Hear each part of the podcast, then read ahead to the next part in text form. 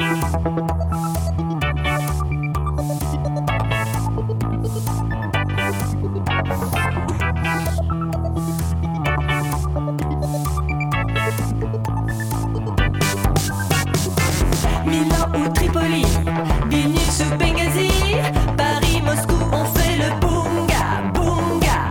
everyone, dear members of the BungaCast Reading Club. This is the final reading club of 2022. Um, as you'll notice, a little bit late. Um, we're in early January. Um, but uh, we're going to proceed uh, and try to kind of wrap up this 2022 reading club um, on the last theme on neo feudalism by talking specifically about class. Anyway, I'll hand over to George uh, in just a second to talk about that. But before we do that, we have to just address a couple of comments that we received on the last one, which was on uh, artificial intelligence. So let me just go through a couple of these. JPAF comments on a uh, something a little bit more specific, which was the police robots in San Francisco. Um, usefully points out that these aren't robots. Um, that they have, no, or rather, that they're robots, but they have nothing to do with uh, AI because they're remote controlled. These robots are typically used to defuse bombs or survey an area that officers are otherwise unwilling or unable to reach. Basically, on the ground drones. They're not sentient androids endowed with decision making powers over life and limb. Nevertheless, should San Francisco allow such remote controlled robots to employ deadly force, this would obviously allow the police even greater scope to kill potentially innocent and certainly untried individuals, not to mention collateral damage to the lives and property of others. Yeah, scary enough um, without them necessarily being AI um, killer bots. Um, two uh, quick questions um, and a, a, couple of other ones which uh, seem pretty um, happy with the episode and, and, found it interesting. Blake says that he did an AI related master's program a few years back, and the technical discussions here seems to be pretty much on the mark. Very glad you, you guys didn't fall for any of the obvious grifts within the field, like superintelligence. Autonomous vehicles are basically still a pipe dream as well. In general, AI is very good at problems where the solution space is narrowly defined, like optimization problems in engineering engineering or image classification. Recently, some huge steps have been made in natural language generation and AI art. Yeah, that's something which I think everybody has um, witnessed, and, and probably why people get quite excited about AI because you see all this kind of image generation and AI art and think, well, that must mean that the field is progressing rapidly and that AI will do all this sorts of stuff. Um, but it seems that at least you guys who um, work in the area or have studied a little bit in the area say that you know that isn't necessarily um, that doesn't really say that much about the field as a whole. That these are just kind of the most advanced bits. Phil. Yeah, I think the um, it's also. I mean, it always feeds into questions of how you understand human capacity, I guess, right? So, you know, the kind of the ability of AI to generate like a Vermeer or a Rembrandt is, you know, uncanny, but it's not it's not genuine creativity. Um, you know it's not genuine human creativity or you know non-human creativity because there's no conscious kind of you know there's no actual conscious apprehension. Um, it is just a, a very um, clever copy. Anyway but what i'm i suppose what i'm getting at is that it looks very impressive when you see something like the um, you know the kind of the ai generated art or the chat gpt kind of ability to splurge out a mediocre, you know, some kind of mediocre statement of banal, you know, viewpoints and homilies. So I think that constantly leads people to overestimate what it's capable of, um, but also reflects on how limited our expectations are generally, um, both in terms of individual creativity and also in terms of you know um, general human capacity. Yeah, no, that's a that's a that's a fair point. Um, you know, certainly as regards art. Um, one last question. Eli says that uh, Aaron Bastani was deeply worryingly wrong. Now, he wasn't in the reading, but this is just a reference to his um, enthusiasm for AI and automation, or at least um, what used to be his enthusiasm for it. You can't just add computers to Gosplan and get a workable system. You could add better computers and more political time to Allende's Cybersyn and get a better Cybersyn, but that's thanks to the difference between Cybersyn and Gosplan. Um, so I mean, get what Eli is getting at here is that simply adding better computers um, to um, a planned economy doesn't necessarily um, resolve the problems that planned economies have had. So there's still a radical gap between what a controls engineer would recognize as a viable way to steer a system towards fulfilling a plan, taking into account the trade-offs that arise in the course of things, and a 20th century vertically integrated firm, with command economies being the extreme case of quote unquote one big firm. So uh, basically, computers remain failures at providing just add water solutions to questions of political economy, both from the political angle and the strictly economic angle. Um, and I think that I think that's probably right because it gets to the the nub of something that we've discussed possibly in that episode and have discussed in the past with regard to planning indeed in, in previous reading clubs in the past years that um, the questions and difficulties of planning and trying to find a, you know, trying to navigate towards some model of planning that would work. It's not just a matter of saying, hey, um, now we've got these really powerful computers that they didn't have in the 1920s and 30s, and that will resolve uh, the problems that they are political and that they're economic ones, not just ones of uh, limited computational power that there was in the past. All right, uh, on to uh, today's episode about uh, the precariat. George. Yeah, so today, the fourth um, episode on techno feudalism. So we had three, uh, well, this is the third within the reading club, and we also had the free ep- uh, episode discussing Evgeny Morozov's um, take on all this. So yeah, I guess the you know just for listeners who might not have heard the previous two, we won't go into detail of all of them, but the first was in October. So this is where we discussed Joel Kotkin's The Coming of Neo Feudalism, a warning to the global middle class. And this was, I think, a, a good way into some of the sorts of claims that techno feudalists might make. Then in November, we talked about some of the technological aspects of this. So this was this, obviously, at the start of the episode, some questions on that. But this book, Inhuman Power Artificial Intelligence and the Future of Capitalism.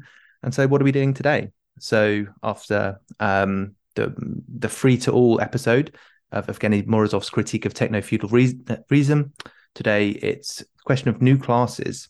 So we have two readings. The first by uh, I'm going to mispronounce his name, or I will be corrected on the pronunciation by Alex. But Ruy Braga is that close enough? No, Bra- Braga, Ruy Braga. Ruy Ruy Braga.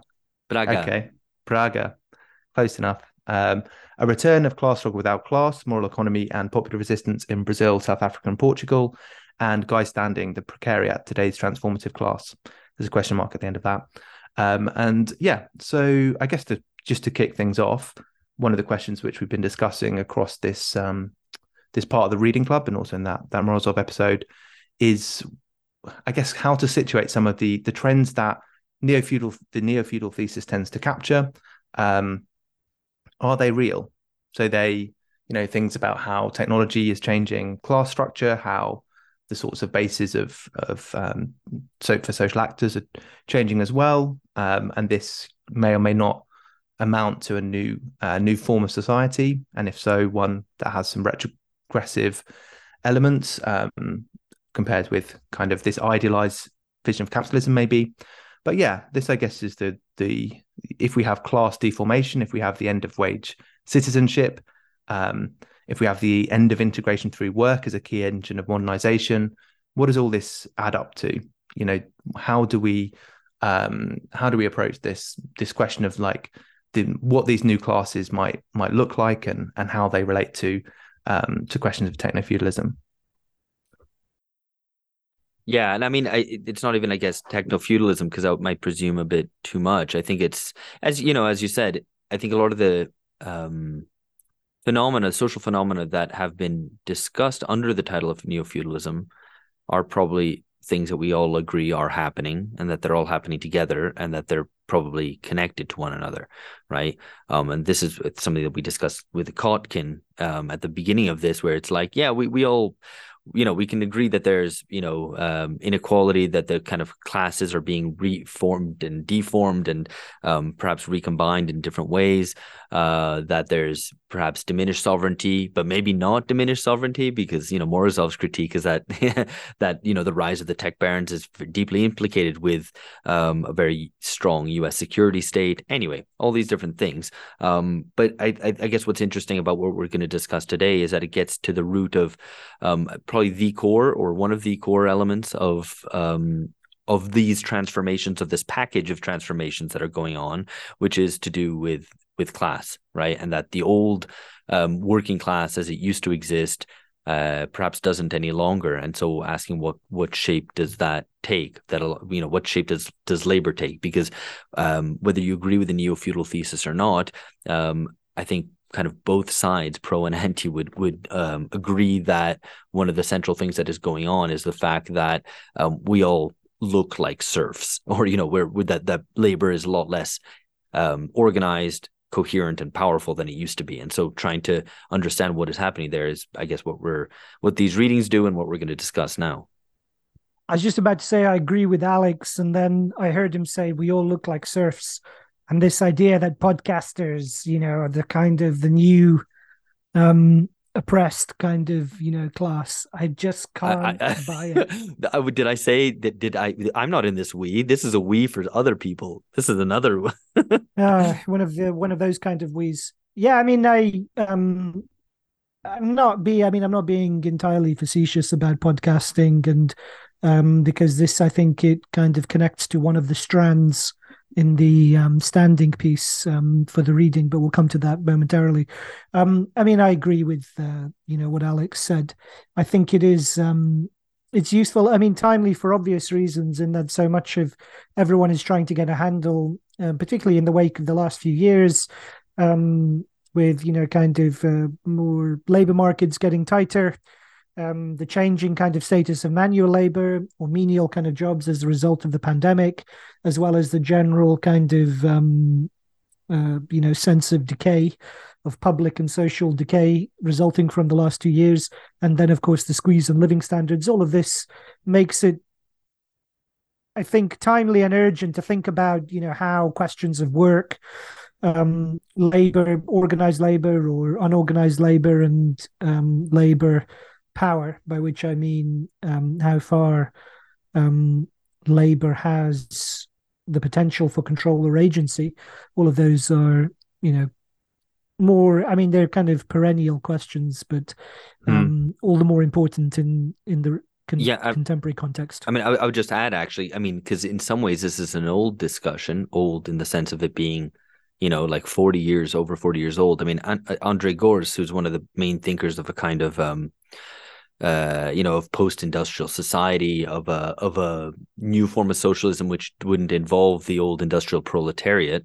Um, I'm not a particularly fan of his, but uh, it's notable that his book "Farewell to the Working Class," you know, "Farewell to the Working Class," it's pretty explicit, um, came out in 1980 right? So that's this is like a, a very long discussion, um, but as Phil says, there's some very re- very recent things which have um, added a new um, kind of immediacy to the discussion, and and to a certain extent, you know, kind of like tightening labor markets seem to be pushing in the opposite direction to a lot of what happened, well, of what was happening in 1980 right? So like you know, uh, a kind of stalling, if not entirely reversal of globalization, um, yeah. sets things up it's in a very in, different yeah. way to to the direction that things were pointing in 1980. Yeah, it's a different inflection point. I mean, the other kind of famous, you know, the other famous statement um, belonging to that time that was um, contemporaneous with Gorz was um, Eric Hobsbawm's. I think it was a bit earlier, actually, the late seventies. Eric Hobsbawm's mm. essay, "The Forward March of Labour Halted," and you know, and that was part of the um, the push by um, the British left and particularly its Stalinist kind of um, core to um, embrace the new social movements. Um, as opposed to the working class, right, as the agent of change. And that in turn laid the ground for new labor. Anyway, it's not to get into a history lesson, it's only to say that um, it is a different moment, right? So, I mean, I think, like you su- suggest, Alex, that kind of earlier attempt to abandon the working class um, was at the beginning of globalization, whereas this kind of new orientation, I think it's an, it's different in as much as um, it still kind of has that um, I suppose, ambivalent, if not hostile, kind of um, disposition towards the questions of social and political change to the workplace and labor, rather than avoiding those questions in favor of social movements that are separate from from the question of uh, production. Yeah, no, I think that's a good a good way to frame it. And it's worth just clarifying both these pieces were from pre-pandemic time, so 2018 and 2019. So I guess some of these questions of vulnerability of precarity and, and all these sorts of things are, you know, even even clearer now than they were in a few a few years ago. Um, yeah, so I think just you know just to kind of summarize what I think some of the key questions that the, both these readings tackle uh, are in the context of the techno feudal section of the reading club. The first is do we have a new historical agent? You know, you both alluded to these, the forward march of uh, Labour halted, you know, the working class um, being bid farewell. You know, that that was 80s or late 70s, quite a while ago. Um, new social movements maybe have been assessed and discarded. Do we have a new historical agent? And is this caused by a fundamental change in in the class structure? Um, and of course, the potential candidate for that we're interviewing, that we're reviewing today, is the precariat. So, is this the new historical agent? Has this um, group been been thrown up by fundamental changes in in class structure? Um, and so, I think it's um, worth giving some some definitions. I won't go into too much uh, detail, but guys, we can do the standing piece um, first because it's a bit more, I guess, um, systematic and even at points maybe arguably uh, quite manifesto-y. Um, but his definition is that the precariat is a mass class defined by unstable labor arrangements, lack of identity, and erosions of, erosion of rights, and that's from the front page. Um, and basically unpacks it a bit more. They have low and unstable incomes, a loss of citizenship, and there are three um, key dimensions of that, that go to, towards defining who the precariat are. The first is that they have distinctive relations of production, um, these patterns of labor and work. The second is that they have distinctive relations of distribution, so sources of social income. They rely on money wages, which have been stagnant or falling in real terms for three dec- decades and are volatile, and um, have lost a lot of non-wage remuneration um, and various sorts of uncertainty, contingency risk on on this on these sources of social income, and they have distinctive relations to the state. So they've lost citizenship rights, and this, as Guy Standing puts it, is the most defining feature of the class. The precariat consists of supplicants, so a kind of um, a, a, relationship of being lower than um, the state. So that's the sort of the definition. Um, that standing gives for the precariat? Anything that I missed, or um, what did you guys make of the? He says that the, it's an internally very divided class. What did you make of the this division that he he makes um, into three factions of the precariat?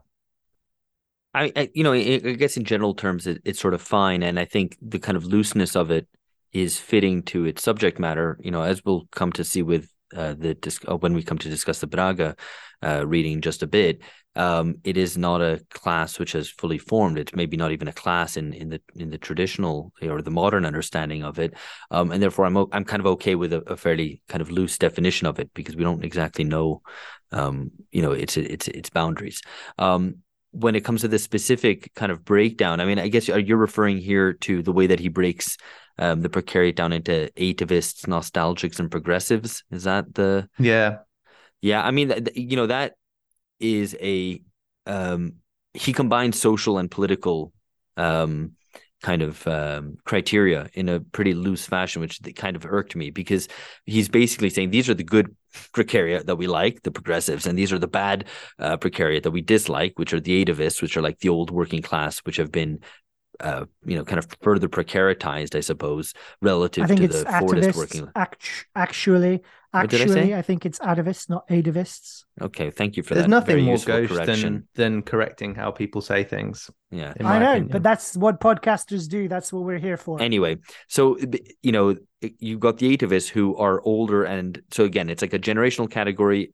It's a uh, social category because they used to be um, the you know industrial proletariat who are now precar- further precaritized um, and it's a political category because they tend to support right-wing populists. And then you have the progressives who are probably the children of professionals but who have been frustrated in not being able to reproduce themselves as a class and um, are downwardly mobile um, but they have good like nice progressive politics so they're good. And then you have the nostalgics who are mainly minorities and immigrants i don't know why um, but who are and who are kind of like to keep their heads down. So i mean it, it there's a whole range of kind of bundling together um, cultural, social, political, and economic criteria according to the whims and preferences of the author, which to me doesn't seem very scientific.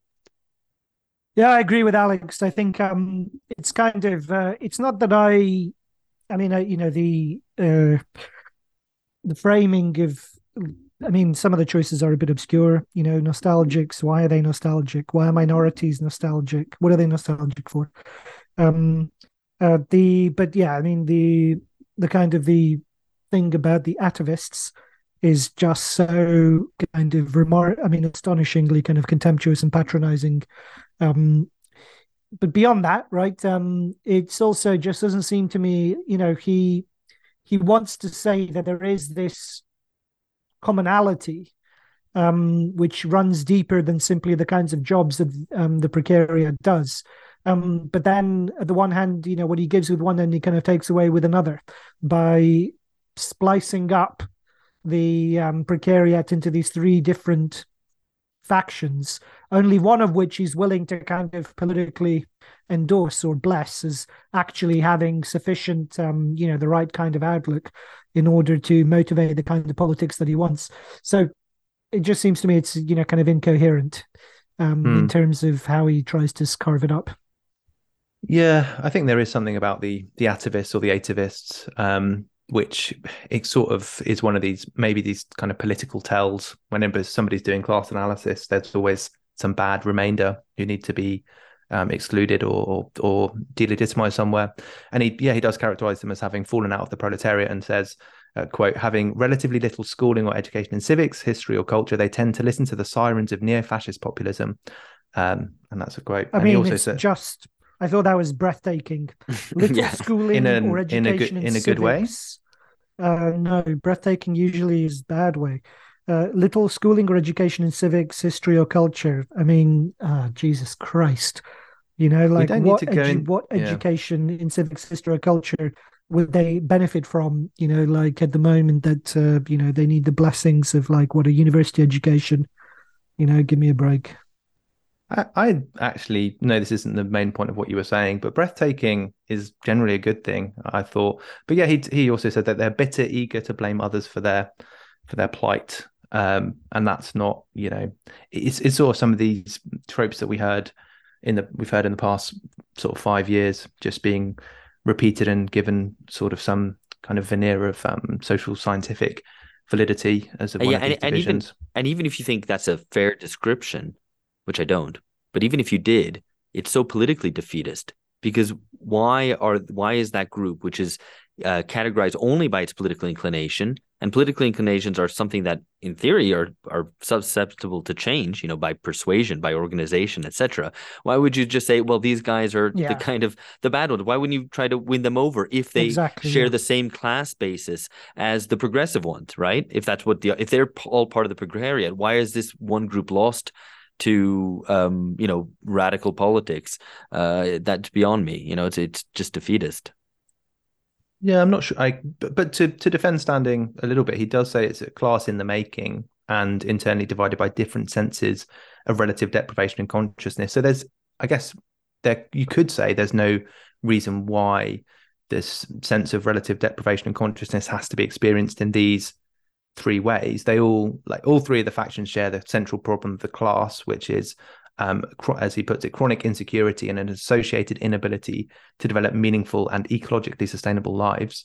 Um, might kind of quibble with some of that phrasing, perhaps. Um, but yeah, I think it's.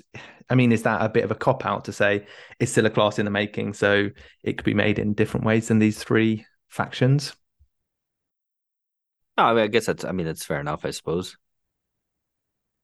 Okay. Well, I'm not. I'm not going to. I mean, I'm not. I, I don't think those factions. Yeah, the factions themselves. Well, we've we've already you know slated that element enough.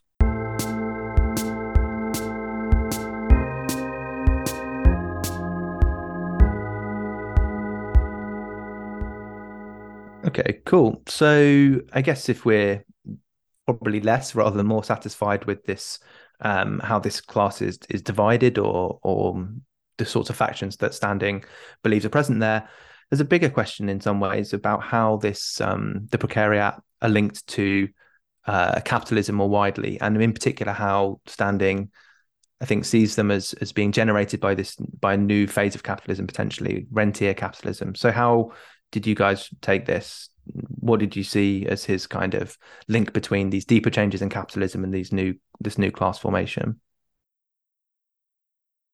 Um, I mean, I'm I'm trying to recall back because I read his book, which came out. So he wrote a book about called the Precariat, I think in 2016 or something. It came out, and then in 2018, his book called The Corruption of Capitalism, which is more specifically about the capital side of the equation rather than the labor side, um, which is about rentierism.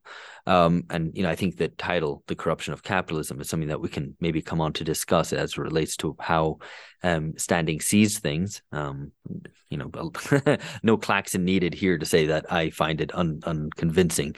Um, you know, uh, it well, well, get into that specifically, I guess, in, in, a bit when we come to talk about kind of Standing's overall sort of um, understanding of things. But he does point to the way that capital capitalism has become increasingly rentierist, and I think that's you know I, I think that's um, undeniable. Um, how does that relate specifically to this to the development of a of a precariat?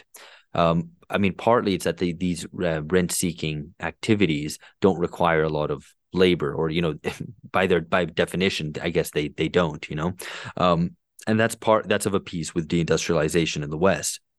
And so the capitalism's turn away from productive activities towards speculative ones means that um, you don't need a kind of the kind of working class in the form that you used to.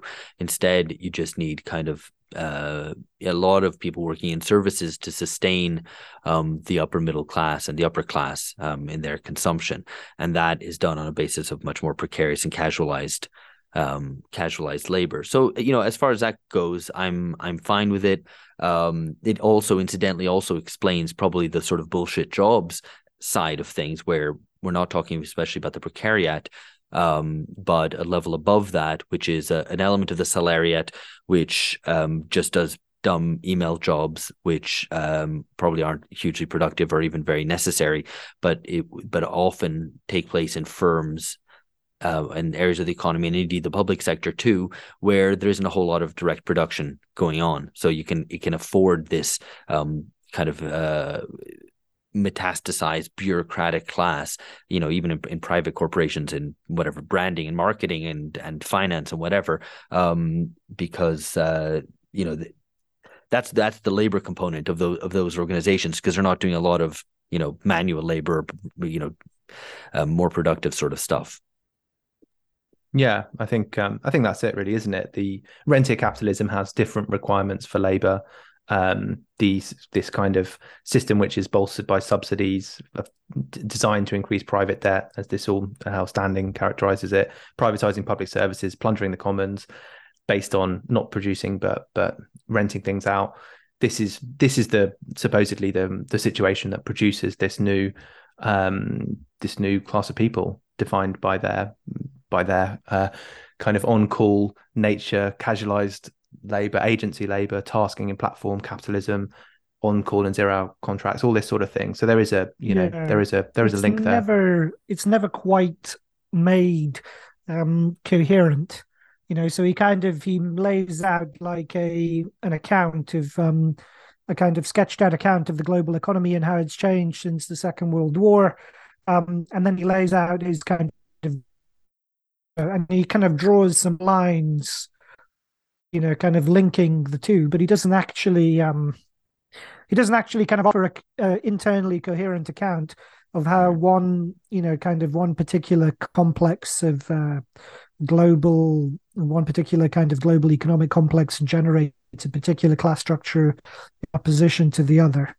Um, so, you know, I think that's a kind of it's uh, something of a gap in the in the case he makes. Yeah, but I mean, I guess a, like you say, we can, you know, you can draw implications. Yeah, and a full a full account is is probably beyond the the, the short paper, or maybe even a book. You know, maybe you need three volumes. Yeah, but you say, well, you say that capital.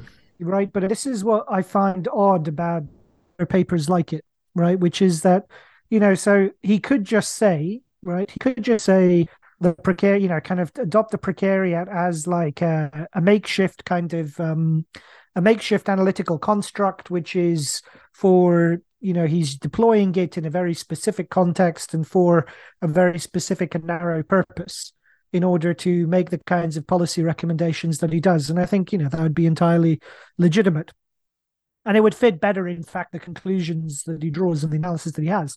But he doesn't do that. Instead, he kind of makes the case that what he sketches out here, nothing, you know, oh, nothing, is nothing less than overturns the classical kind of schema of industrial modernity, displacing the, you know, he targets in particular the kind of Marxist um, proletariat and bourgeoisie. And so, and it is, I'm, you know, I don't understand why he needs to frame it in such kind of ambitious and provocative terms for what is a short policy paper when it would be you know in many ways i think more cohesive and more persuasive if it was framed in more modest terms yeah i mean i, I get this is a, a, general problem that i had with it in that there's a combination or rather like a linkage between his revolutionary language and ultimately moral framing uh, and then this sort of weak sauce politics that he pushes. Maybe not that weak sauce but you know you basically got him talking about this uh, the precariat being a transformative, dangerous class, which um, has an organic relationship to uh, rentierism. Um, all of this is a corruption of capitalism, which is a is of course a very kind of moralized um, understanding of what is going on, as if you know there, we could go back to the good capitalism before it was corrupted.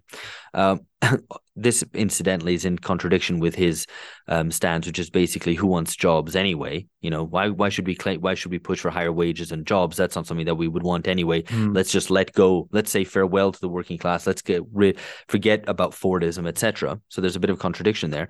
And then his policy prescription is basically let's take care of basic needs and uh, you know tax uh, income and wealth to create a commons fund. You know, and and so it's like uh, you know, it's a, a big bit of a descent from the revolutionary language that he introduces his concepts with. So I think it all um, sits awkwardly and, and actually really disfavorably compares to what we're about to discuss, which is Braga's piece, which I think is a lot more solid. Yeah, before before moving on to that, I just wanted to ask the two of you whether you found this because one of the other things to compare this to is Michael Lind's book on or his idea of, about the managerial overclass. So both of these two are proposing a new, I guess, a new class or a new fraction of society, a new a new stratum that is is politically important. Which did you find more more plausible? like in terms of the model of of going from here's this material economic change to here's these these social actors because they're both you know neither of them is a kind of unpacking the economic logic of a new new system. It's more i guess um associative.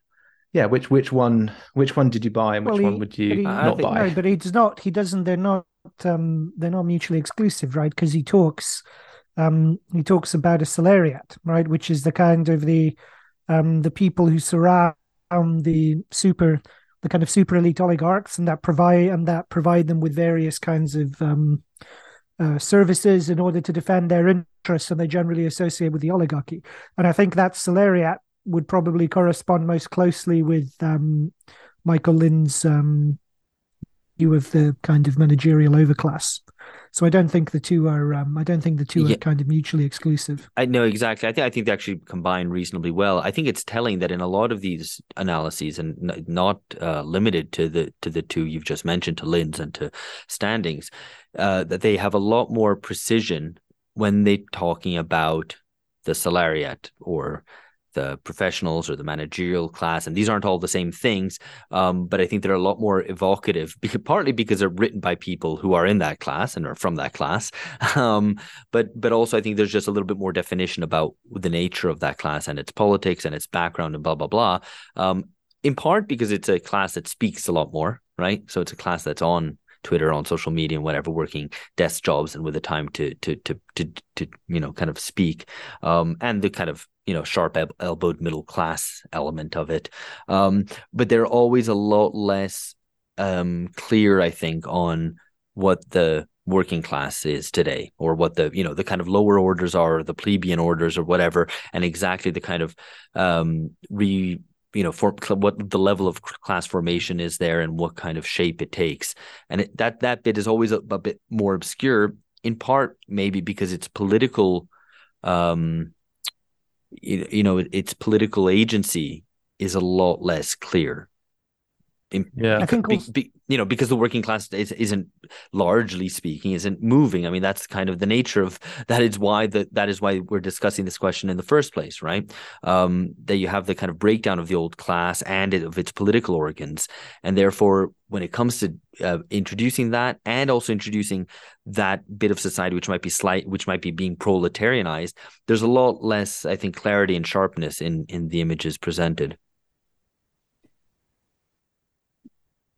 I mean, the other element is right that you know the precariat, the those he calls the progressives, in his kind of threefold schema of the precariat. So basically, you know, grad students who haven't um, succeeded in carving out the life for themselves that they wanted.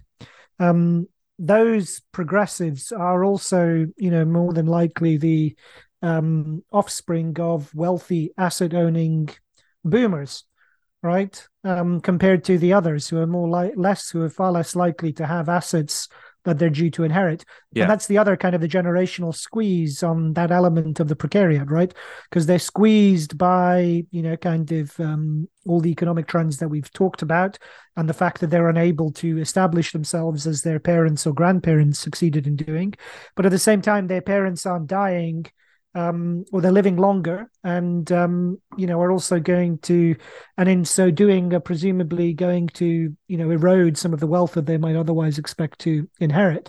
But nonetheless, I mean, when oh. the boomers when the boomers I... transfer that wealth, it's going to be, I mean, according to one estimate I saw, it's going to be the greatest transfer of wealth in human history, right? And that is going to completely discombobulate this schema right? Because suddenly you're going to have the progressives who've had these kind of crappy low end uh, jobs with a tremendous amount of um, inherited wealth, in contrast to the other um, fractions of the precariat who are going to inherit presumably a lot less, at least on average, you know. Yeah, I mean, I, I don't think we should take it as a given that the, you know the progressives are the ones with uh, asset owning boomer parents necessarily I, I, in part because it presumes too much to adopt his categorization but yeah i think but i think you know you would well what he what, means is university you know he means middle class university stu- university educated students right? probably yeah but i i don't like mm. his category anyway but yeah anyway i guess i guess the point is that if this is a mass class and it's and it's very large you know it, it accounts for i don't know it may be worth shoot you know having a shot at what how large we think this is in this this class is in you know Britain or France or the US or Germany right? Maybe you know f- the precariat is what 50% I don't know. Less. Um less I would I was thinking 30 but I mean you could probably find this out I mean, with some yeah some social again, scientific methods. you could but even then I think you know so much of it would hinge on the precision of definitions I mean, 30 sounds about right. It's, you know, I mean, I suppose it's a number plucked out of thin air ultimately, but it sounds about right. Um, but again, I mean, it's, you know, it's, uh, it's to do with a change in the structure of the labor market that cuts across different classes right so it doesn't you know it doesn't reorganize class relationships to the extent that he wants which is why I would be more convinced, like I said, you know, if he wasn't so kind of sweeping and grandiloquent in the claims he wants to make for his schema, if he just said in more modest terms, you know, that this is kind of represents uh, the effects of a reorganization of global capitalism rather than a whole new model, mm. would be more convincing. Well, just on that point about a whole new model, it's worth, I mean, because we alluded to this a little bit, that the precariat isn't the only new class in Standing's model. There's also the salariat, who we who you both mentioned, and this is a shrinking number of people with labor-based security and robust benefits from healthcare to stock ownership. There's also proficians, who are freelance professionals such as so- software engineers, lawyers, medical specialists, stock traders, um, and they operate uh, independently, um, and they basically have high incomes and sell themselves quite frenetically, burn out, and have uh, what he calls moral corrosion through excessive opportunism. Uh, and then you have the proletariat as well. They're, they're still can, knocking around. Can you tell us? Can you tell us a bit more, Alex, about this um, this class that demoralizes itself through its opportunism and through mm. selling itself out constantly? Uh, it, it's exhausting, but but uh, you know also so satisfying. Everyone wants to be a a, a, a salary slut, or even not a salary slut, because it's it's um you know it's precisely not a salary, right? So what, what uh, how do you deal with the risk of moral corrosion? If if yeah, how do you tell tell the listeners? Yeah. Oh, I, I do. Question. I do good works on the other side, like podcasting. You know. Ah. wow. So this is supposed to be one of the good works. on, on, oh, on, uh, in in seriousness, I think it's interesting that that you know the pro. What do they call? What is it called? The prof. I can't remember the professions. Name. The professions. Um, to a certain extent, you know I, that is obviously a, very much a reality. But it's this is why the sort of PMC um, category is is wrong or out very much outdated because the PMC thing referred to people working in large corporations.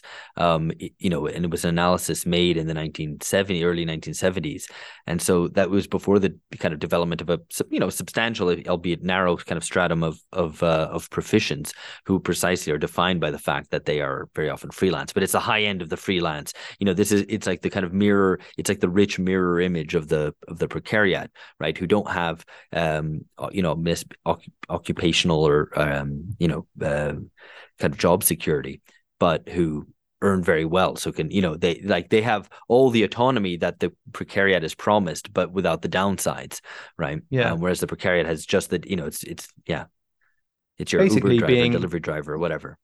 Being a profession is what is how um, precarity or being part of the precariat is is sold uh, without the moral corrosion.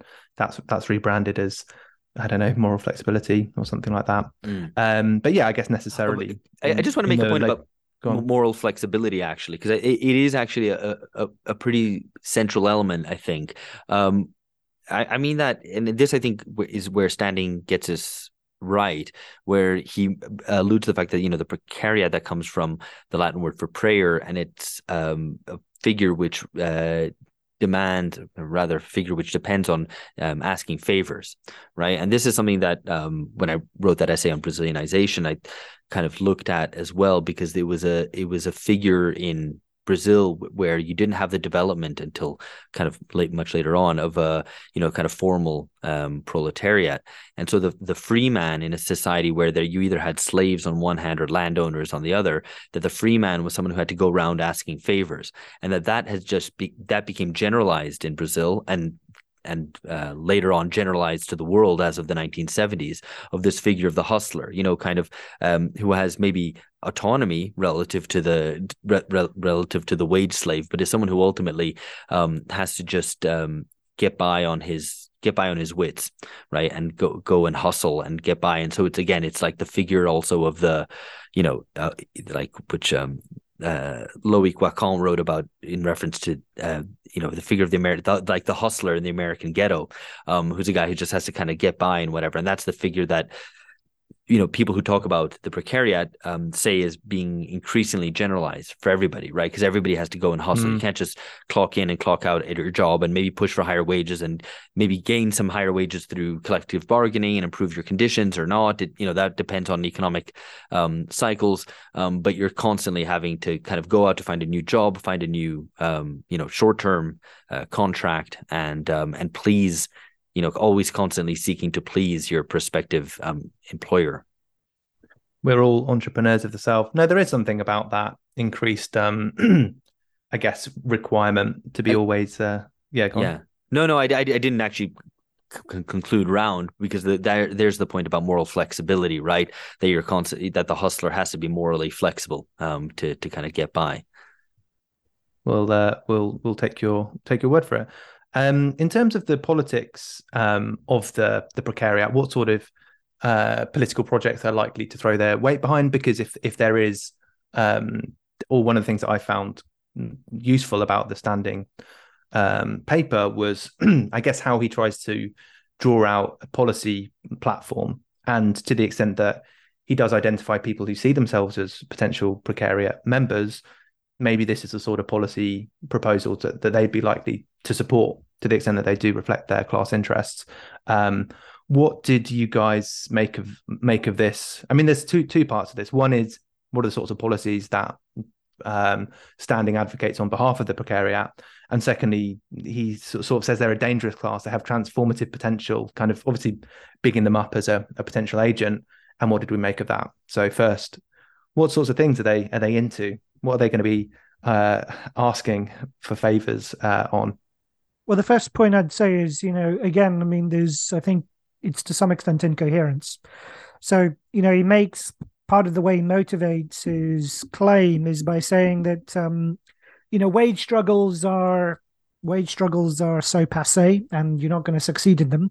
And so you need to find other ways to do it. And so he's setting up you know i mean he's basically setting up an argument for um for basic income but also um a kind of a a model of activism and politics that doesn't isn't based on economic expansion, but recognizing planetary limits. And so that helps again to kind of motivate the shift away from struggle over wages or over distribution and instead that um, you know the role of the precariat should be to enact this uh, new distribution system that incorporates ecological limits and also leads, I presume, to you know decommodification of um, of some kind of thing.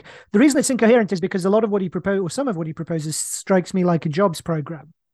You know, in the sense that it would end up like his model would end mm. up with um, kind of bureaucrats and snitches essentially you would need like a cadre of various um, if officials in order to promote and oversee and administer these ecologically sustainable lifestyles right? So i mean on the one hand he says you know um, why would you want to proliferate jobs and the precariat get the redundancy of you know of jobs on the other hand, he wants a kind of, you know, inevitably it seems like it would require an expansion of um, of a certain kind of, of administrative cadre that I think would be very amenable to um, at least some of the uh, precariat types that he wants.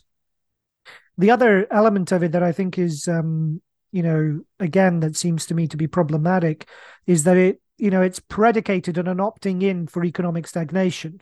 So, I mean, he makes the case that there are kind of natural limits to economic growth, and you know, it's a familiar claim and one we've talked about uh, recently in our episode on degrowth communism. But I mean, the point is like it's uh, it's also involves a political choice, and he doesn't really, you know, he doesn't really make that explicit. The fact that he's opting for a political choice of economic stagnation on the basis of um, of natural limits, so that we all become kind of custodians of um, of the Commonwealth. Yeah, I mean, I think it's just worth saying before throwing over to you, Alex, that the obviously the the policies that he puts forward are aimed at the progressive faction within the precariat because you could see another response to precarity or to the the position of being in the precariat, which is a kind of, you know, we want jobs and security within those jobs and that kind of atavistic return to social democracy. I think this may well be how he might categorize it and a kind of, you know, reduction in immigration, all these sorts of things that um, I think the progressive would would um, probably turn their nose up at. But it seems to me that there's no necessary reason why that's that couldn't be a coherent response to that condition, and indeed that's arguably you could say the the atavistic um, wing of the precariat is is currently doing a little bit better perhaps than the than the progressive. But alex you were gonna uh, jump in there. No no i mean i i just think you know the there's so many kind of politics that are smuggled in here um you know in in the guise of well effectively the effect the effect of it all is to naturalize um certain aspects um of capitalist stagnation um, and I maybe share standings um, stance that you know there's no that there's no going back to Fordism. That's fine, um, but instead it just seems to kind of, you know, it, it's it's a failing um, of much of the I guess of postmodern socialists or the postmodern left or whatever of basically saying, well, you know, low growth. Okay, so then we're, we're going to have low growth forever. Might as well degrow. Um, there's fewer jobs around or jobs are being precarious okay let's get rid of um, jobs or or work altogether um, you know the there's pollution okay let's just stop you know industry or whatever all this kind of stuff um, which kind of is, a form of uh, recasting capitalist stagnation in in a more positive form rather than trying to um, really push at the contradictions that exist today. And I think there's a lot of interesting stuff about the precariat. And again, I'm maybe here a not so subtle hint to George to move us on to the next text because I think there's a lot more uh, interesting stuff in in what um, Braga observes about this precariat than what Standing does. Uh, I was going to ask a final question on the transformative potential um, of the precariat under understandings um, uh, vision, but we can come back to that. We can Uh, come back less to that less uh, understanding and more uh, under understanding understanding. Yeah, more overstanding, That's it. more more more Braga, um, more Braga for the for the people. Um, but yeah, so I think you know the very different sorts of of of articles. One being quite a you know stru- here here are the different parts and here are the different kind of ways that things are created, um, and that's standing. And then Braga is more here is a comparison of three different national contexts where the precar- precariat might be um, present and um, you know that obviously gives a different sort of uh, a different sort of insight. So, what did you? So he he looks at um, the precariat in in three places in Brazil, South Africa, and Portugal. Um, and his definition, and so this is Braga's definition, uh, is as follows: by precariat, those groups of work of the working class immersed in precarious living and working conditions, more susceptible to economic crises, and consequently more exposed to the cycles of increased poverty and inequality between classes. So his, I won't go into this in too much detail because I want to throw it back to you guys.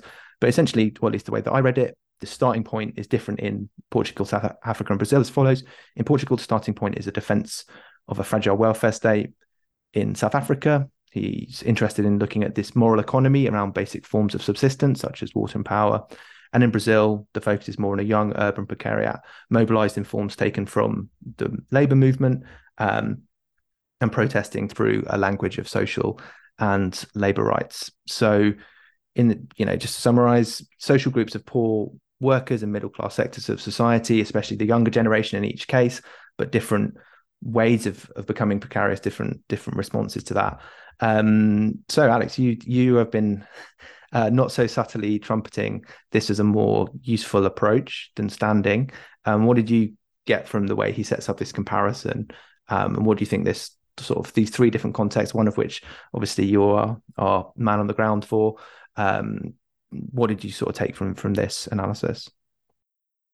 Well, I mean, I guess what I like about it is that it's firstly a little bit looser in terms of in terms of the claims it's making. It recognizes that um, the process of the kind of deformation or the the kind of coming apart of the unmaking of uh, of the kind of old Fordist working class um, is is the is the crucial thing, right? So it's it's like an in negative terms, right? It's it's the kind of unmaking of that working class rather than saying that there's this new actor that has burst onto the scene that is um, coherent and self-conscious right um, i'm not sure standing does that but you know standing kind of tries to make these big claims um, for the precariat wedded to his proposals for a universal basic income and so on um, whereas Braga is is a little bit more circumspect in that regard. Um, and two, I think it's useful because the places that he analyzes in terms of like Brazil and South Africa and, and Portugal, you know, countries on periphery or the semi-periphery, which um, you know, in some cases never really had that the the kind of formalization of labor that you had in you know um, North America and Western Europe, and to a certain extent, it's it's a perhaps more of the more representative of um, class relations around the world um, than you know for, for the vast majority of people than it is than than than you'd get from just looking at you know Western Europe. Um, so I think anyway, those are those are two two kind of things that I appreciated, um, and I think he got he he gets um, much more accurately what the nature of protest and kind of revolt from below is today, um, and the kind of form that it takes, and and I think the moral economy lens is actually kind of useful in terms of um, uh, in terms of grasping the kind of limited politics that are there today, right, and and the kind of inchoate forms that they that they take.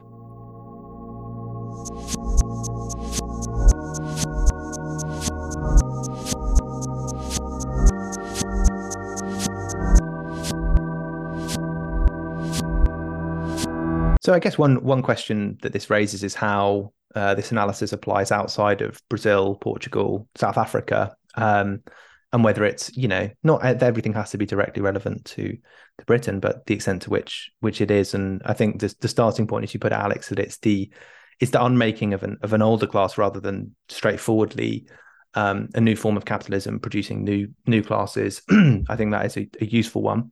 Um, but I think one of the the things which I think Braga gets right, or it seems to me to be to have a lot of a lot of interest in, um, is this idea that the the precariat plays a theoretical role um, in an in analysis, and it specifically fills a void left left by the collapse of new social movements in the early 2000s. And we actually kind of started a little bit by discussing this, right? We were talking about forward march of labour halted, new social movements as an as a kind of potential new actor.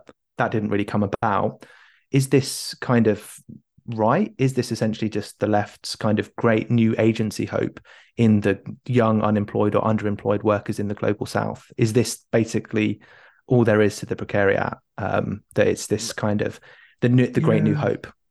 It's a great question, and um, I'd like. I mean, I'd be tempted to say. I mean, I think it clearly is in the sense that there is a tremendous amount of um, you know, there's a tremendous amount of, I suppose, um, attention and emphasis and hope which is placed on it. Um, but that's a separate question from how significant uh, this the this group or the groups that you know fall under this label are. Um, and I think potentially a lot more. They are more significant. So I think the two thing, you know, there's uh, there are two aspects to the question. There clearly is like you know, it clearly is the great new hope um, but at the same time, I think, given the fact that we're talking about how this can, you know, the connection between these groups and the basic operation of modern capitalism is very different from, say, um, you know, NGOs speaking on behalf of, um, you know, landless indigenous communities in the Amazon, um, or NGOs speaking on behalf of, um, you know, displaced, uh, displaced and marginal um, tribes people in Darfur. You know, so I mean, I think the simply by virtue of the the sociology of what we're talking about makes its politics very different. So it's not to say that the left is right to um, give, you know, endow the precariat with as much um, potential as they do, but then nonetheless it is a different kind of proposition from the kinds of um, previous agency hopes that the left has kind of cycled through in the last few decades. Yeah, I mean, I don't think. Well, firstly, I don't think that there's. This is. I mean, not talking about the left as as, as a whole, but just about Braga's piece. I don't know how much, you know, whether it comes across as particularly hopeful. Like this is the great new age, and in fact, it's pretty like modest in in what it's um, claiming and what it's observing. You know, what he says he's observing. Um, you know, he says it's still something that's relatively formal, formless and it's class struggle without classes. Um, and, you know, that, that the politics that it um, advances is pretty limited. The, as to just the kind of question about whether this is relevant to just, you know, the, the countries observed, I think the point is, I mean, and obviously this would be a surprise to no one, but, you know, as an advocate of the Brazilianization thesis, um, you know, the, the point is that the unmaking of the working class is something that um, has maybe hit the third world first, or rather, the making of the working class is a process that was stalled in the third world and is something that has been happening in in in the first world for a very for a very long time. So um, the you know the precariat would be the kind of um, increasingly be the modal form of um, those below, right, or the bottom seventy percent of society, or whatever, however you want to um, class it, bottom eighty percent. Um, and so, you know, uh, obviously with pretty different social conditions and economic structures. So, you know, the kind of um, person living in a shantytown in in South Africa will have you know very different kind of uh, outlook on things and a and economic structure to to a kind of um, delivery driver in Nottingham, right? Um, but there is a, a common thread, I think, um, in in saying that this is that they are the the figures of this is what labor looks like now in in terms of its you know casualization, um, you know switching occupations, uh, and and just general sense of of um, uncertainty about about life, which is different from what was what the modal worker was in 1950. Yeah, no, I think so. You mentioned this idea of class struggle without classes. I mean, I I don't think this was necessarily the, the clearest. I mean, it's in the title, but I don't think it was the clearest bit of the article. But I think it definitely uh, rang. It, it resonated with me because I thought, well, yeah, there is like if you follow this idea of the defeat of of the working class through what what is this you know this demoralization and demobilization um, that we've talked about, you know, quite a lot on this on this podcast. What does this actually mean for the nature of of class struggle today. And I think there was it's the first time that I'd heard this phrase, although it's it's taken from a an E.P. Thompson um, article, which I actually did did end up reading after after reading this this Braga article because I thought it was you know such a such a good idea. And the basic idea here is that the this original context of 18th century food riots in England with a with a, a, a gentry and a pleb class struggle um, that we're sort of in this in this condition today. But I mean, it's an, an entirely new one because instead of before a, a process of kind of before we had the classes which came to define industrial capitalism, it's now one of them has been sunk and maybe has sunk the other one with it. Um, so you now have this kind of social conflict based on the action of insurgent social groups that directly challenge governments without the mediation of state recognized political representatives. So essentially, I would read this as him as him sort of saying, well, and if you extend it a little bit, one of the key political questions is one of representation, and that this question is raised by the structure um, of classes and the nature of class struggle that we have today. So, class struggle without class, um, kind of potentially a, a, paradoxical or oxymoronic phrase. Did you guys find this this useful, insightful, or did, or did I just over uh, overread into it? No, I think it was completely. I think it's completely right. You know, he and the the call that um, Braga makes is to recover the universality of the notion of class struggle. Um, so you know, gentry versus pleb, you know, or even just those above and those below. Um, prior to the appearance of sociologically differentiated classes, that is, bourgeoisie and workers. And I think this is, you know, we talked, I think, on the last episode that came out uh, at the end of, you know, 2022 with Anton Jaeger about you know the kind of relevance maybe of of you know Europe in the 1840s to our times much more than the 1930s um, and I think you know I think these are two things which um, which which fit together right? That it's it's um, we're in a position prior to um, if that's not if that doesn't presume too much prior to the kind of formation of classes. So you have elements of class struggle but it's um, disorganized, right? In, in, terms of it not being formalized into um, collective organizations, all right? Um, it's much more atomized, um, and it's something which is not mediated either in not just in terms of the organizations but in terms of what it attacks so it's always um, kind of directed at the state directed at the nation state uh, calling for the preservations of some social rights, um, which is rather different to the kind of modes and repertoires of politics that have existed throughout the 20th century. Uh, and so I, you yeah, know, I, mean, I think I, I, think that's I think that's useful. And, and sorry, let me just to give I mean, some I'm examples. So sure. It's like this would capture everything from elements of like the the gilets jaunes, right, to the French truckers protest to June 2013 in Brazil, you know, or a large section of who the agents were there to, you know, kind of various different protests in South Africa and so on. Um, that would be all class struggle without classes. I'm not so. I mean, I am. You know, the the proposition of class, how to conceptualize craft, class struggle without class. Um, you know, it's a very alluring uh, proposition and um, you know I think the one is worth thinking about more. What I'm not convinced by is this idea that he tries to connect it to that um, it's a moral, you know, the the way in which that it's connected to a moral economy. So that kind of idea of gentry and plebs is at the very, you know, it's prior to the formation or in the uh, at best in the early stages of the formation of modern industrial capitalism when we are still in the throes of um, industrial capitalism. I think you know, so um, in the sense at least that industrialism is industrialization is being extended outside of its um, 20th century core, right? So I'm not sure that it, you know, that idea that it that we can kind of transplant the categories from the start of the process to the peak of the process or the middle of the process or whichever stage we are in, it doesn't seem to me to really, you know, it doesn't seem to me to have legs.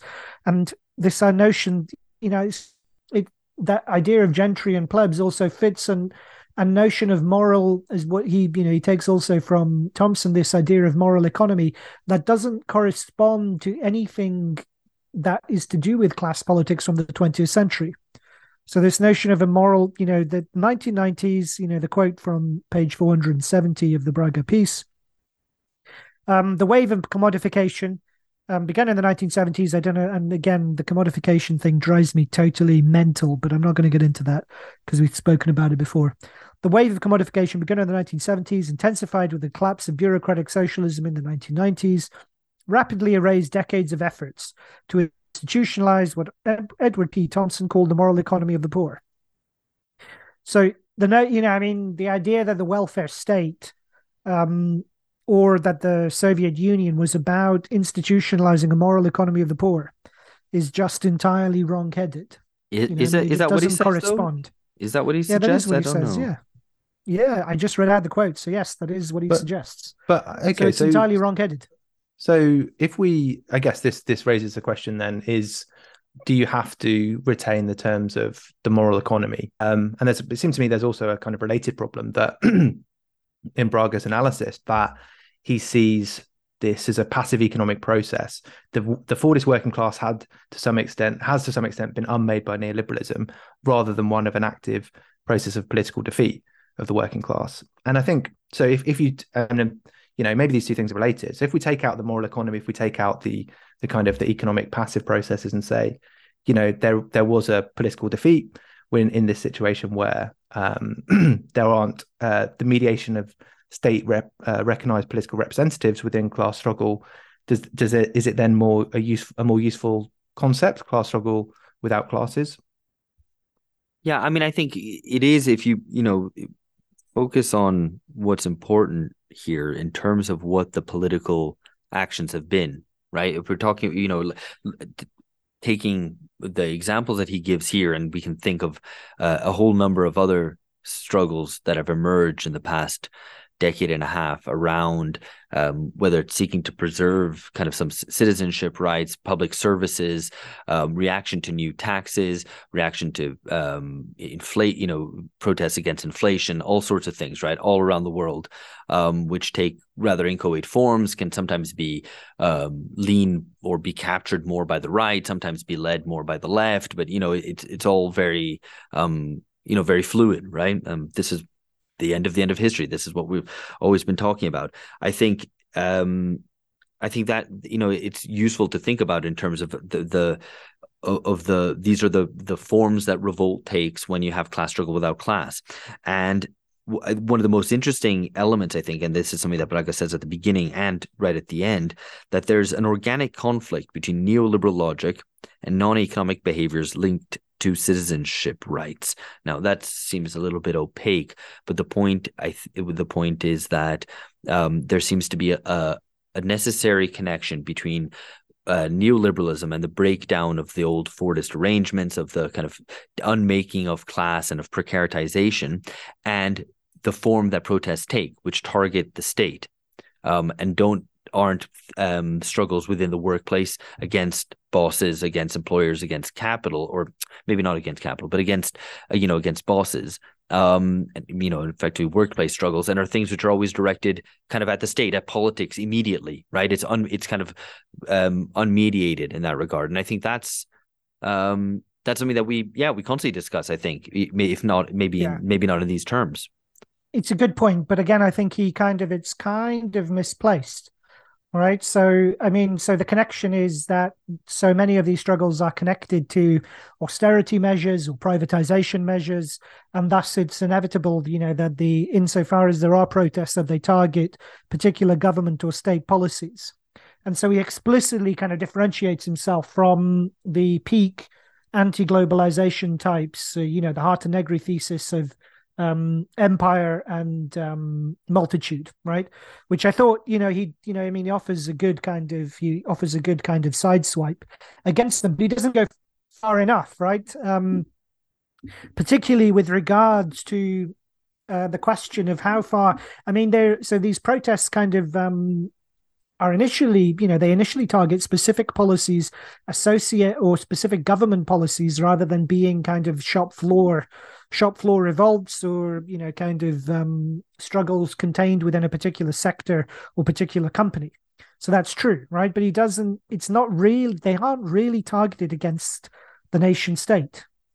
Um, i mean i think that's the you know, Uh, they're not on, questioning the state's authority itself. They're they're petitioning the state in many cases or resisting the state. it's not just it's not just that they're petitioning the state because I think it's you know there is in I think both the protest you know the protests have shown, particularly in Portugal, but also and and on his part, uh, there's a sufficient there is insufficient clarity about what is being targeted in terms of the nature of the state that's being targeted right? So i mean in the case of um you know you're talking about very particular kinds of not nation states in fact i mean particularly in the case of portugal right? It's a member state of the european union.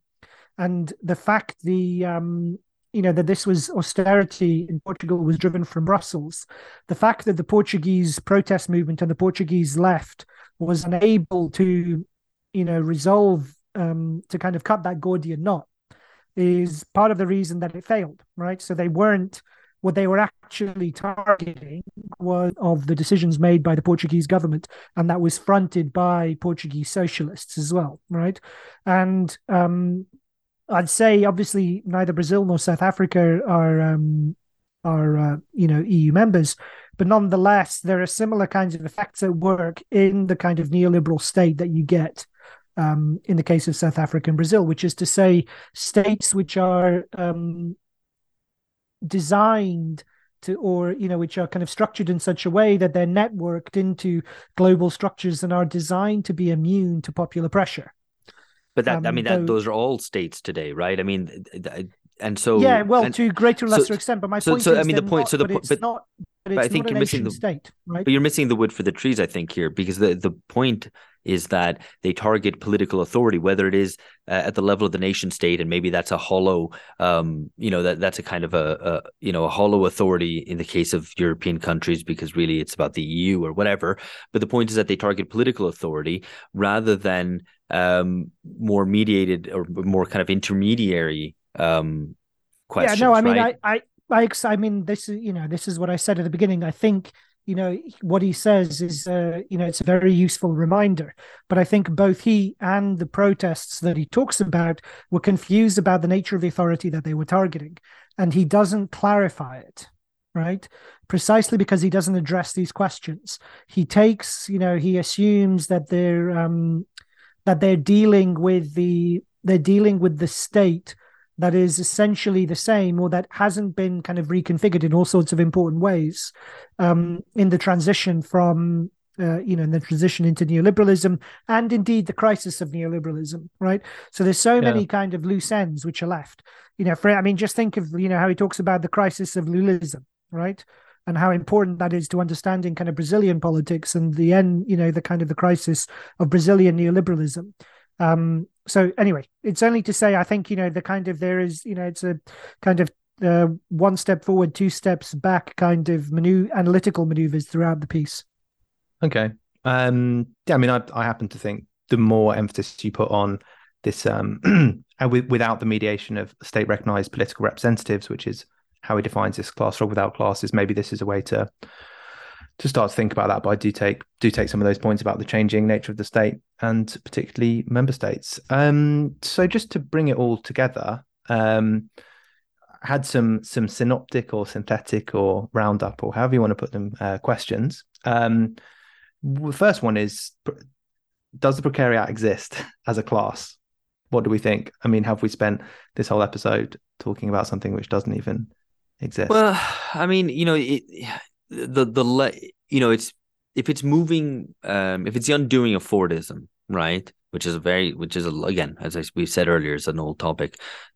If it's the undoing of Fordism, uh, it's not either a move to a pre-Fordist working class, right? It's not something. It's not going back to um, the 1910s or the 1890s or whatever, right?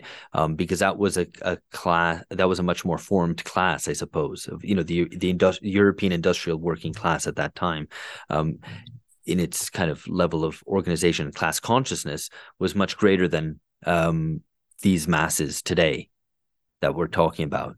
So, um, does it deserve a new term? I suppose it does because it's a it's kind of historically unique situation.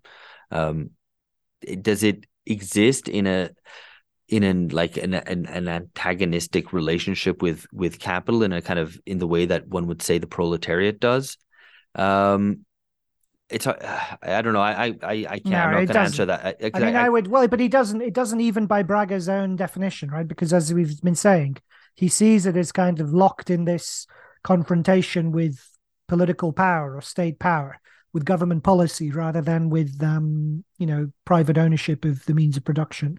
So I would, I mean, I would, I mean, I agree with Alex. You know, so I think, I, I think the precariat does exist if it's caveated and qualified to be understood as a kind of, um, you know, as a makeshift, as a construct, um, which is an artifact of changes in the structure of labor markets over the last 30, 40 years. It doesn't exist if you understand it as something that displaces kind of classical categories of capital and labor or proletariat and capitalists then it doesn't exist, right? It simply Yeah, can't, yeah. you know, it can't um, displace those originary categories because that would require a different kind of, um, you know, an entirely kind of different claim and set of propositions about the nature of modern capitalism, which haven't been um, offered in either of these pieces, you know, to any kind of real convincing extent. So I think it does exist, and it is a construct. It is, you know, is um, as uh, Standing's piece suggests, it is kind of combined of uh, con- you know of different elements, um, and they share some things in common, but there's also tensions in them, which are indeed, at least to my mind, you know, those are the tensions, in fact, of um, original kind of uh, class divisions, which I think like the precariat Standing's precariat would like explode in all sorts of very you know all sorts of pressures that are put on it. It would explode into its constituent fragments. Um, and uh, you know, like I said, one of those you know kind of um, one thing that might precipitate such a fragmentation would be, say, a transfer of wealth from uh, boomers to um, precar- currently precarious, um, possibly you know uh, wealthy in the future. Um, yeah current current precariat future uh post boomer asset asset rich i guess there's it does raise the question of whether the uh the state can can transform or buy off the precariat by changing labor conditions. If we see a, a sort of a shift post from austerity to a different sort of state structuring of the labor market maybe this is something which can can change the material conditions of, of the precariat. But um I actually think- just just on that briefly because it you know I think that would um re- sections of the middle class or lar- no most of the middle class has become accustomed to um the level standard of living provided by um a poor working class which is to say a precariat right? A precariat someone you, the kind of app workers um which um to make an analogy you know at this point sorry to kind of you know in brazil but you know in brazil the middle class is able to have a higher standard of living because um the bottom is so far down right that um you can employ people cheaply to do things that uh, a middle class person at the same level in britain would never be able to afford. Um and that's what's happening now in in in western you know in, in western europe and north america and many especially i think in the most precaritized elements so in the us and the uk where um, you're able to, you know, aff- afford a standard of li- living because people bring you shit, right, which you order on your phone, which didn't used to be the case, and that is dependent on the fact of, um, you know, of kind of broken down working class. Um, if the state suddenly gave them steady jobs and whatever, that would eat into um, a standard of living that a section of the the you know the upper middle class has become very accustomed to. So there's a cl- conflict there um, Yeah. that I don't see any political existing political actors willing to to drive at that at the moment. But that was Brexit. I mean, that was very directly part of Brexit, right? Because it threatened to take away um, the prop of a certain kind of middle class standard of living, which was cheap immigrant labor from Eastern Europe. All the disgusting Corbynista dads who were proving over their Romanian nannies. That was what Brexit threatened to take away from them. You, you heard you heard it here first. That's that, I mean, I think we've heard a, a number of different analyses of of Brexit um, on this podcast, and that's that's uh, one more. Um, so well, and with Andrew Tate being arrested, that that cuts another supply of Romanian porn. So I guess you know, yay Brexit. I don't know where we're going with this. Anyway, sorry. We You're need- the one who brought Andrew Tate into it, Alex. Nobody asked you to do that. Yeah. So just to maybe to to wrap things up then, because we've had these, you know, four episodes now on neo feudalism uh, or techno feudalism. Um, which of the four account, or maybe just let, let's limit it to the ones in in the reading club because Morozov's article was a, a critique of different um, pieces more than possibly putting forward his own. But what do we think it gives the kind of the best explanation or the most kind of satisfying or useful set of, of concepts? Is it that we're living in a, a, a coming neo feudal age? This is Kotkin's claim, and he says here are the changes in the class structure. Here are the the changes in cities. This is this is his his picture. Um, do we have new technology changing things? Um, the, the birth of, or not the birth, but the acceleration of AI producing some inhuman power, which will produce a, accordingly a new possibility for a, a different sort of communism or is it that we have a new class agent? So this is Standing and Braga, so what we've been discussing today, um, or this is my gloss on all of these, uh, of course, um, that we have this sort of new group in society, and this is what explains the the kind of the plausibility of of of accounts of, of neo feudalism. Which of the if we could only pick one of the three books to um to keep and we burn the other two, then which one do we we keep? Even though it was too hard. I love, love love some book burning on this podcast. Yeah, I mean um, you've got to get down to brass tacks and really put a finer point on it. Um, but they've got digital copies anyway, so it's a bit performative anyhow. I mean, I'm I'm going to swerve the question by saying I've found this whole process super useful, um, doing these readings because um, I was when I first came across the techno feudal thing, like maybe whenever it was three years ago, I don't know, two years ago, whatever, maybe longer. Who knows? Time is time is just a bit of a drug at the end of the day, anyway. Um, the uh, I, I, found it kind of compelling. It's like, oh, sexy new concept to try to understand where we're going. And actually, doing all this is like, yeah, no, it's it's pretty much bullshit. I think. Um, and um, I think you know Morozov, as I've said, I, have said my appreciation of that and in the way that he demolishes some of the really kind of the nucleus of what the whole techno feudal thesis hinges upon. Um, so, but you know, again, a lot of these uh, various themes are real and are happening. Uh, phenomena are happening, and exploring them um, has been useful. And I found this one on on class the same.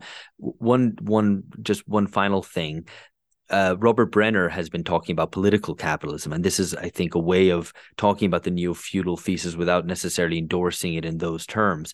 And it's basically to say that you know this capitalism relies increasingly on um, plunder, right? On on the on the state um, extracting wealth and and channeling it upwards.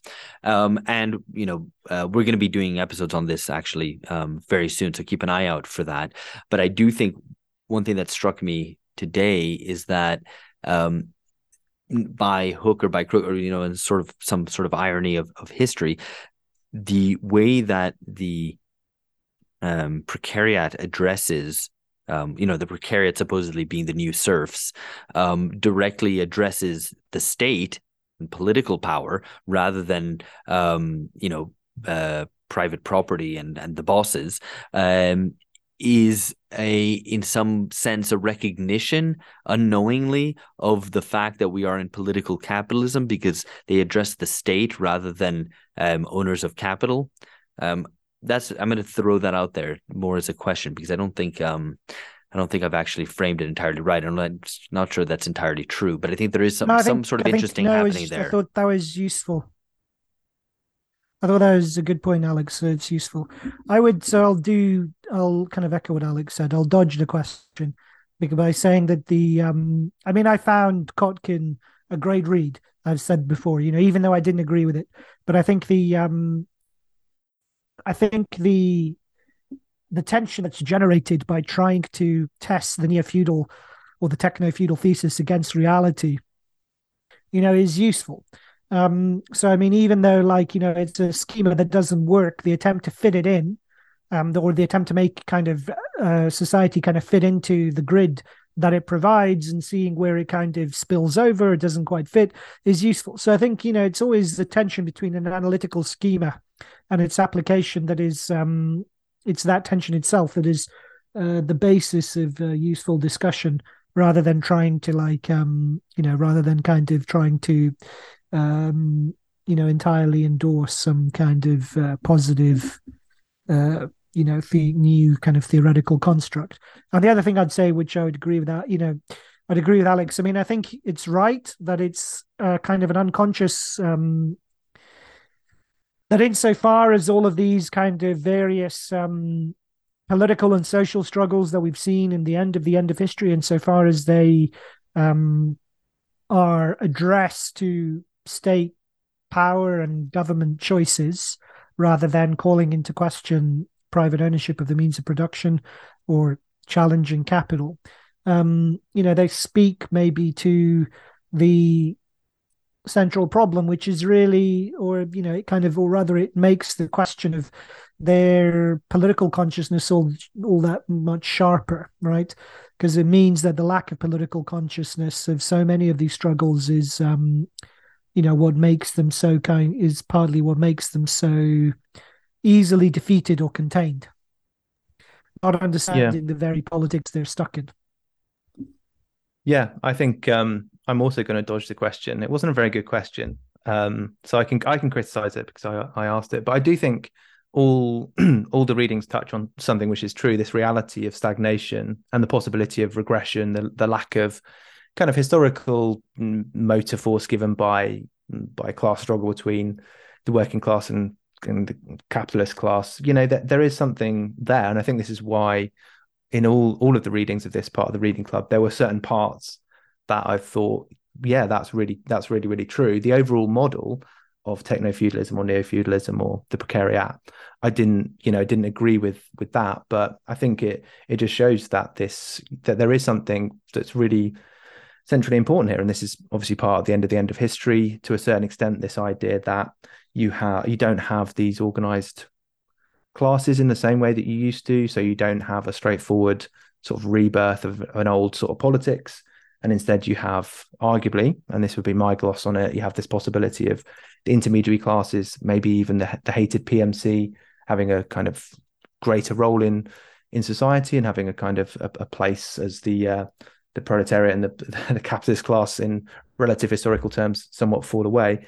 But i think all of the different um, expressions of the neo feudal thesis do do kind of return to this idea that yeah there is a possibility that we're not moving forward historically in the way that we have previously. And this is a very you know very abstract high level thing to to claim or to to assert. And so there are going to be some some different ways to under, understand this. And i think all of the readings kind of added to my my understanding of that to a greater or lesser extent. Um but yeah that's that's 2022 reading club. The final page has been turned and it's and it reads the end.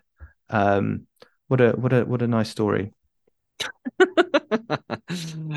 All right. Um, yeah. Well, let us know what you thought. Let us know what you thought about this, about the reading club as a whole. Thank you all uh, to who answered the um, the the BungaCast survey uh, for 2022. I know a lot of you did, um, especially subscribers to the reading club.